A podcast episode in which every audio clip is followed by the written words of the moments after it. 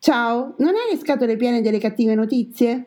Cercando di restare in contatto e prendendo spunto dal progetto 100 Happy Days, abbiamo deciso con pochi mezzi e tanta buona volontà di condividere solo cose belle. Chi siamo noi? Un gruppo di lettori che partecipano a gruppi di lettura di Casa Serio Editore e in giro per il web. Benvenuti!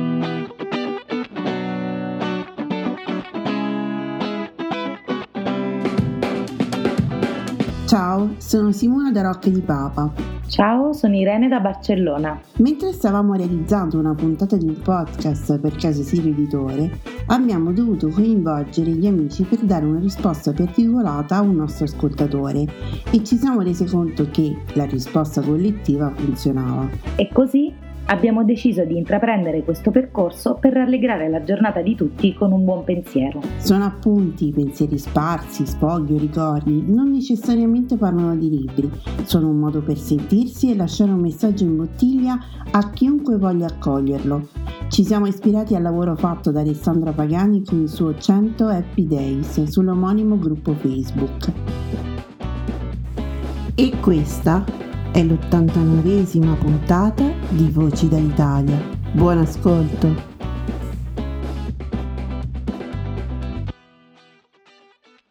Ciao Maria da Roma. Lo so, lo so, a Natale non sapete mai cosa regalare. Beh, adesso vi do un suggerimento con un po' di anticipo.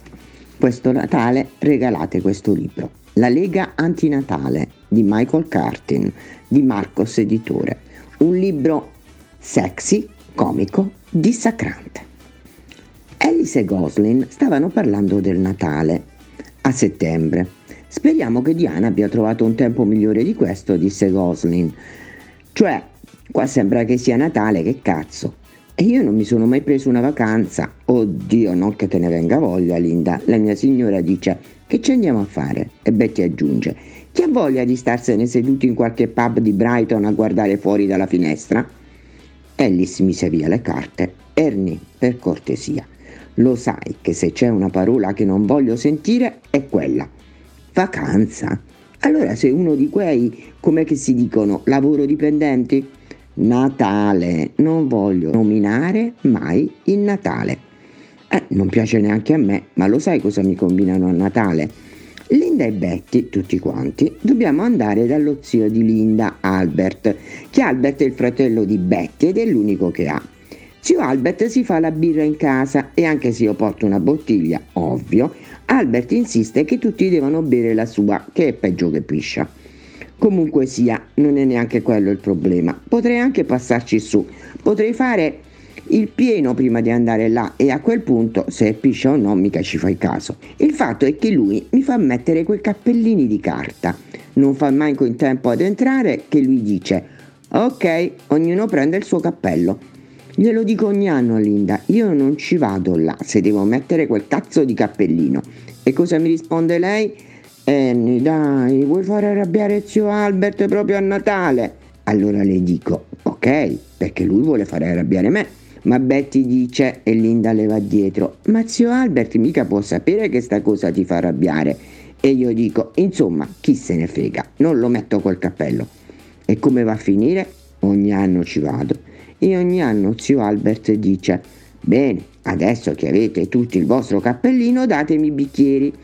Mi sa che pensa che io sia un deficiente. Lei pensa che sia un deficiente, signor Foster? Foster scosse lentamente la testa in segno di solidarietà aveva detto a Gladys che adesso avrebbero potuto passare la sera di Natale a casa con Deborah e Robin come una vera famiglia. Una serata tranquilla a guardare un po' di tele, ma Gladys aveva detto e perderci tutto il divertimento da Nick. Nick non si faceva la birra a casa, non risparmiava sugli alcolici e dopo un po' si toglieva il cappello di carta e buttava via da qualche parte e dichiarava Sto cazzo di cappello, metti su qualche disco Cledis e facciamogli vedere come si balla il tango. Ciao, a domani! Ciao, sono Alessandra e questi sono i 100 Happy Days. Ogni giorno, per 100 giorni, troviamo insieme qualcosa per cui essere felici e grati nel qui e ora. Oggi voglio condividere con voi un momento di felicità che ho avuto in biblioteca. Infatti io ho frequentato una biblioteca di Milano eh, a gennaio e a febbraio del 2019, quando ero incinta di 8 e 9 mesi mio figlio è nato il 2 di marzo e io il 27 di febbraio ero in biblioteca, vabbè, ero quindi in maternità, non andavo in ufficio, potevo trascorrere in biblioteca 5, 6, 7 ore al giorno. Ci andavo circa 3-4 volte a settimana perché ho fatto una ricerca e ho iniziato a leggere la bibliografia e a scrivere, a bozzare alcuni capitoli di un libro che uscirà a novembre del 2020, che è un saggio universitario sul mio lavoro, racconta di come si pubblicano e progettano i testi scolastici scolastici praticamente. E niente, quindi io ogni giorno andavo in biblioteca, partivo di casa a piedi, mi facevo questa bellissima passeggiata passando per l'orto botanico di Milano perché io abito nella zona appunto del Politecnico che è una zona abbastanza verde e arrivavo in questa biblioteca dove condividevo il tavolo con altri 5 persone che spesso erano studenti, quindi ragazzi molto giovani, 19, 20, 22 anni. A me piace avere intorno i ragazzi giovani, mi mettono sempre di buon umore, però a volte erano anche professori universitari, anche persone di 60, 70 anni, insomma persone mature, anche ricercatori universitari sui 40 anni così. E niente, stavamo lì tutti, ognuno con i suoi libri, a leggere, a prendere appunti, a bozzare capitoli, gli studenti sottolineavano, poi ogni tanto ci alzavamo, andavamo a prendere un caffè, un succo di frutta per chi appunto era incinta e non poteva bere troppi caffè. e niente, alla fine dopo sono, ho passato lì quasi nove settimane, quindi comunque alla fine ci conoscevamo tutti perché le persone che stavano studiando in quel periodo poi si, ci si riconosceva tutti ed avevamo, anche se ognuno era in silenzio, immerso nel suo lavoro, alla fine eravamo tutti insieme, ci scambiavamo sempre un cenno di saluto e io veramente provavo un vero benessere perché andare a fare un lavoro che mi interessava fare a servizio dei miei studenti, perché mm, il mio libro è fondamentalmente a servizio degli studenti e di chi vuole fare quel genere di lavoro, non è certo per eh, far vedere le cose che ho imparato cioè, negli anni, mi metteva di buon umore, ma è un lavoro difficile perché così tanto incinta ero stanca, in casa c'è sempre qualcosa da fare, la lavatrice da scaricare, la lavastoviglie da mettere a posto, questo, quell'altro, quindi mi prendevo quelle ore proprio per mettermi davvero nell'ottica di fare un servizio in un modo anche piacevole e l'ho veramente goduto quel periodo con tutta me stessa, il mio corpo mi mandava segnali di benessere perché stavo veramente veramente bene, ero contenta di essere lì, di avere quest- intorno questa calma, però vivida, piena di vita. E su questo punto ho trovato un uh, incipit di un capitolo, del capitolo 5, del piccolo libro delle nuvole, Un mondo di meraviglie appena sopra di noi, scritto da Eleonora Grassi, che dice così. Nelle biblioteche, così come nelle librerie, mi sono sempre sentita bene, luoghi silenziosi dove il tempo sembra fermarsi o almeno scorrere più lentamente, in cui non è necessario parlare, dove si è soli ma al tempo stesso assieme agli altri. Di bibliotecari in vita mia ne ho conosciuti molti e di tutti i tipi, annoiati, appassionati, colti, curiosi, depressi, divertenti, entusiasti, esauriti, gentili, intelligenti, insoddisfatti, isterici, logorroici, maleducati, matti, rumorosi, seri, silenziosi, stanchi e svogliati. Alcuni non leggevano neanche un libro all'anno, altri almeno uno a settimana. Ora, questo libro è veramente delizioso, parla di nuvole. Raccontatemi se anche voi avete trovato dei momenti di felicità o in biblioteca o nell'osservazione delle nuvole. E eh, infine volevo salutare Marco, Massimo, Orso, Aria, Anna, tutti coloro che partecipavano un pochino di più e che forse in questo momento con la ripresa sentiamo un pochino meno. Volevo dirvi che ci mancate tanto e anche, come si chiama, Irene, che ci mancate tanto, che mh, mm, stiamo aspettando i vostri interventi perché questo podcast è fatto anche da voi. Un abbraccio e a domani. Ciao ciao! Buon fine settimana, sono Marina da Roma. Oggi sono contenta perché finalmente dopo questi mesi di chiusura ha riaperto la mia adorata piscina. Sembra strano, ma il nuoto, che è l'attività sportiva che pratico abitualmente, è quello che più mi è mancato durante questo lockdown. L'unica cosa che sono riuscita a fare, che non è stata assolutamente all'altezza del nuoto, ma perlomeno mi ha tenuto un po' in forma, è stato scendere e salire dal quarto piano in cui abito a piedi, cioè fare le scale a piedi. Diciamo che mi ha creato l'illusione di, di tenermi diciamo, in movimento. mi sono informata, la piscina si è riaperto con delle condizioni particolari di accesso, gli orari non sono più quelli in cui andavo io normalmente, adesso sono un po' più scomodi, eh, però forse provo a rimettermi cuffie e costume, devo vedere. Intanto vi leggo un racconto breve ed esilarante del grande Julio Cortázar, proprio in onore della riapertura della piscina. Questo racconto è tratto dal libro Un certo Lucas. Io penso che alla fine non sarà comodo l'orario, però sarà sempre meglio che immaginare di nuotare nelle piscine di Gofio. Nel 1964 il professore José Micheletes inventò la piscina di Gofio, che, nel caso non si sapesse, è una farina di ceci finissima che mischiata allo zucchero era la delizia dei bambini argentini dei miei tempi. C'è chi sostiene che il gofio si faccia con la farina di mais, ma lo attesta soltanto il dizionario della Real Accademia Spagnola. E in questi casi si sa come vanno le cose. Il gofio è una polvere grigiastra confezionata in sacchettini di carta che i bambini si portano alla bocca con conseguenze che arrivano al soffocamento. Quando io frequentavo la quarta elementare a Banfield, mangiavamo così tanto gofio a ricreazione che di 30 alunni arrivammo alla fine dell'anno solo in 22. Le maestre atterrite ci raccomandavano di respirare prima di ingerire il gofio, ma noi bambini, lo giuro, una lotta. Una volta terminata questa spiegazione riguardo ai meriti e ai demeriti di una sostanza così nutriente, il lettore risalirà alla parte superiore della pagina per scoprire che nessuno inizialmente sostenne il notevole perfezionamento tecnico che il professor José Micheletes apportava all'arte natatoria. Tuttavia in campo sportivo non tardarono a vedersene i risultati quando nei giochi ecologici di Baghdad il campione giapponese Akiro Teshuma batté il record mondiale comprendo i 5 metri in 1 minuto e 4 secondi. Intervistato dai giornalisti entusiasti, Teshuma affermò che il nuoto del gofio superava ampiamente quello tradizionale in H2O. Tanto per cominciare, la gravità non si fa sentire e anzi bisogna sforzarsi per affondare in quel molle letto farinoso. Quindi il tuffo iniziale consiste soprattutto nello scivolare sopra il gofio e chi sa farlo guadagnerà subito vari centimetri sui suoi valenti avversari.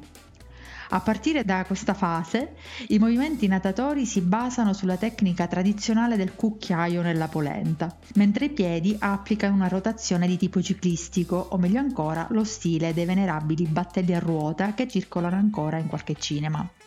Il problema che richiede una soluzione chiara è come si può intuire quello respiratorio.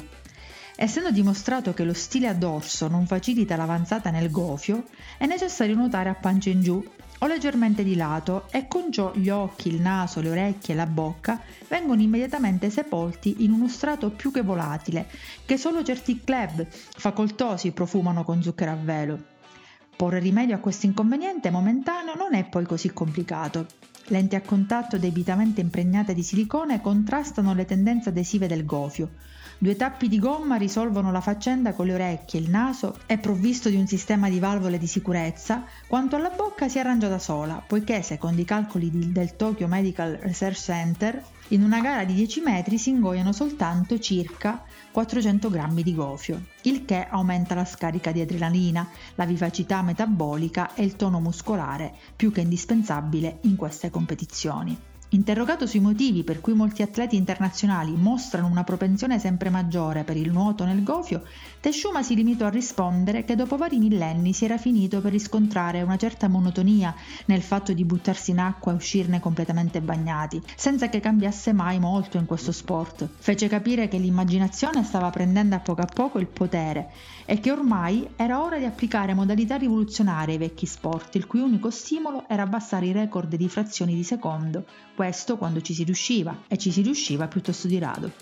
Modestamente si dichiarò incapace di suggerire scoperte equivalenti per il calcio e per il tennis, ma fece un ambiguo riferimento a un nuovo approccio allo sport. Parlò di una palla di cristallo che pare fosse stata utilizzata in un incontro di pallacanestro a Naga e la cui rottura accidentale, ma possibilissima, avrebbe implicato l'arachiri della squadra colpevole. Ci si può aspettare di tutto dalla cultura nipponica, specie se si mette a imitare quella messicana. Tuttavia, limitandosi all'Occidente e al Gofio, quest'ultima ha cominciato a toccare quotazioni molto elevate, con gran gioia dei paesi produttori, tutti del terzo mondo.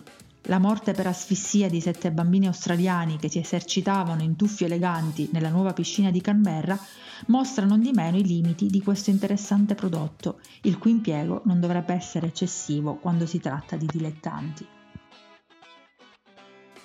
Buongiorno, buon fine settimana a tutti voi. Valeria da Roma. Oggi voglio leggervi un estratto da un articolo molto interessante sul venerdì di Repubblica di questa settimana. L'articolo è di Giulia Villoresi e si intitola Lezione di fisica, il lancio del gatto. Tanto per continuare uno dei miei svariati omaggi felini, io parlerei quasi sempre di gatti, ma insomma mi rendo conto che poi potrei tediare qualcuno, però insomma invece so di fare la gioia di qualcun altro sicuramente. Giulia Villoresi firma questo articolo con l'occasione occasione dell'uscita del libro Perché i gatti cadono sempre in piedi, edito da Il Saggiatore, scritto da Gregory J. Gbur, fisico della North Carolina University. Insomma, è una lezione di resilienza non da poco, quella dei gatti, è molto interessante il loro modo di, di cadere e di rigirarsi e di cadere sempre in piedi, appunto, di cadere sulle zampe, è, è molto affascinante e molto interessante. E vi leggo una parte di questo articolo augurando augurandovi ancora una buona giornata e a prestissimo. Volo planare. La caduta del gatto custodisce però ancora altri misteri, inclusa un'annosa questione, aperta nel 1987 dallo studio di due chirurghi dell'Animal Medical Center di New York. Su 132 gatti arrivati lì in seguito alla caduta da un grattacielo, il 90% era sopravvissuto. Il record è di una gatta caduta dal 32 piano sul cemento, riportando solo un lieve pneumotorace e un dente scheggiato. Non solo, il numero numero delle lesioni aumentava con l'altezza delle cadute, ma solo fino all'ottavo piano, dopodiché diminuiva. A risultati simili è giunto uno studio condotto nel 2004 da un team di veterinari di Zagabria. Come si spiega?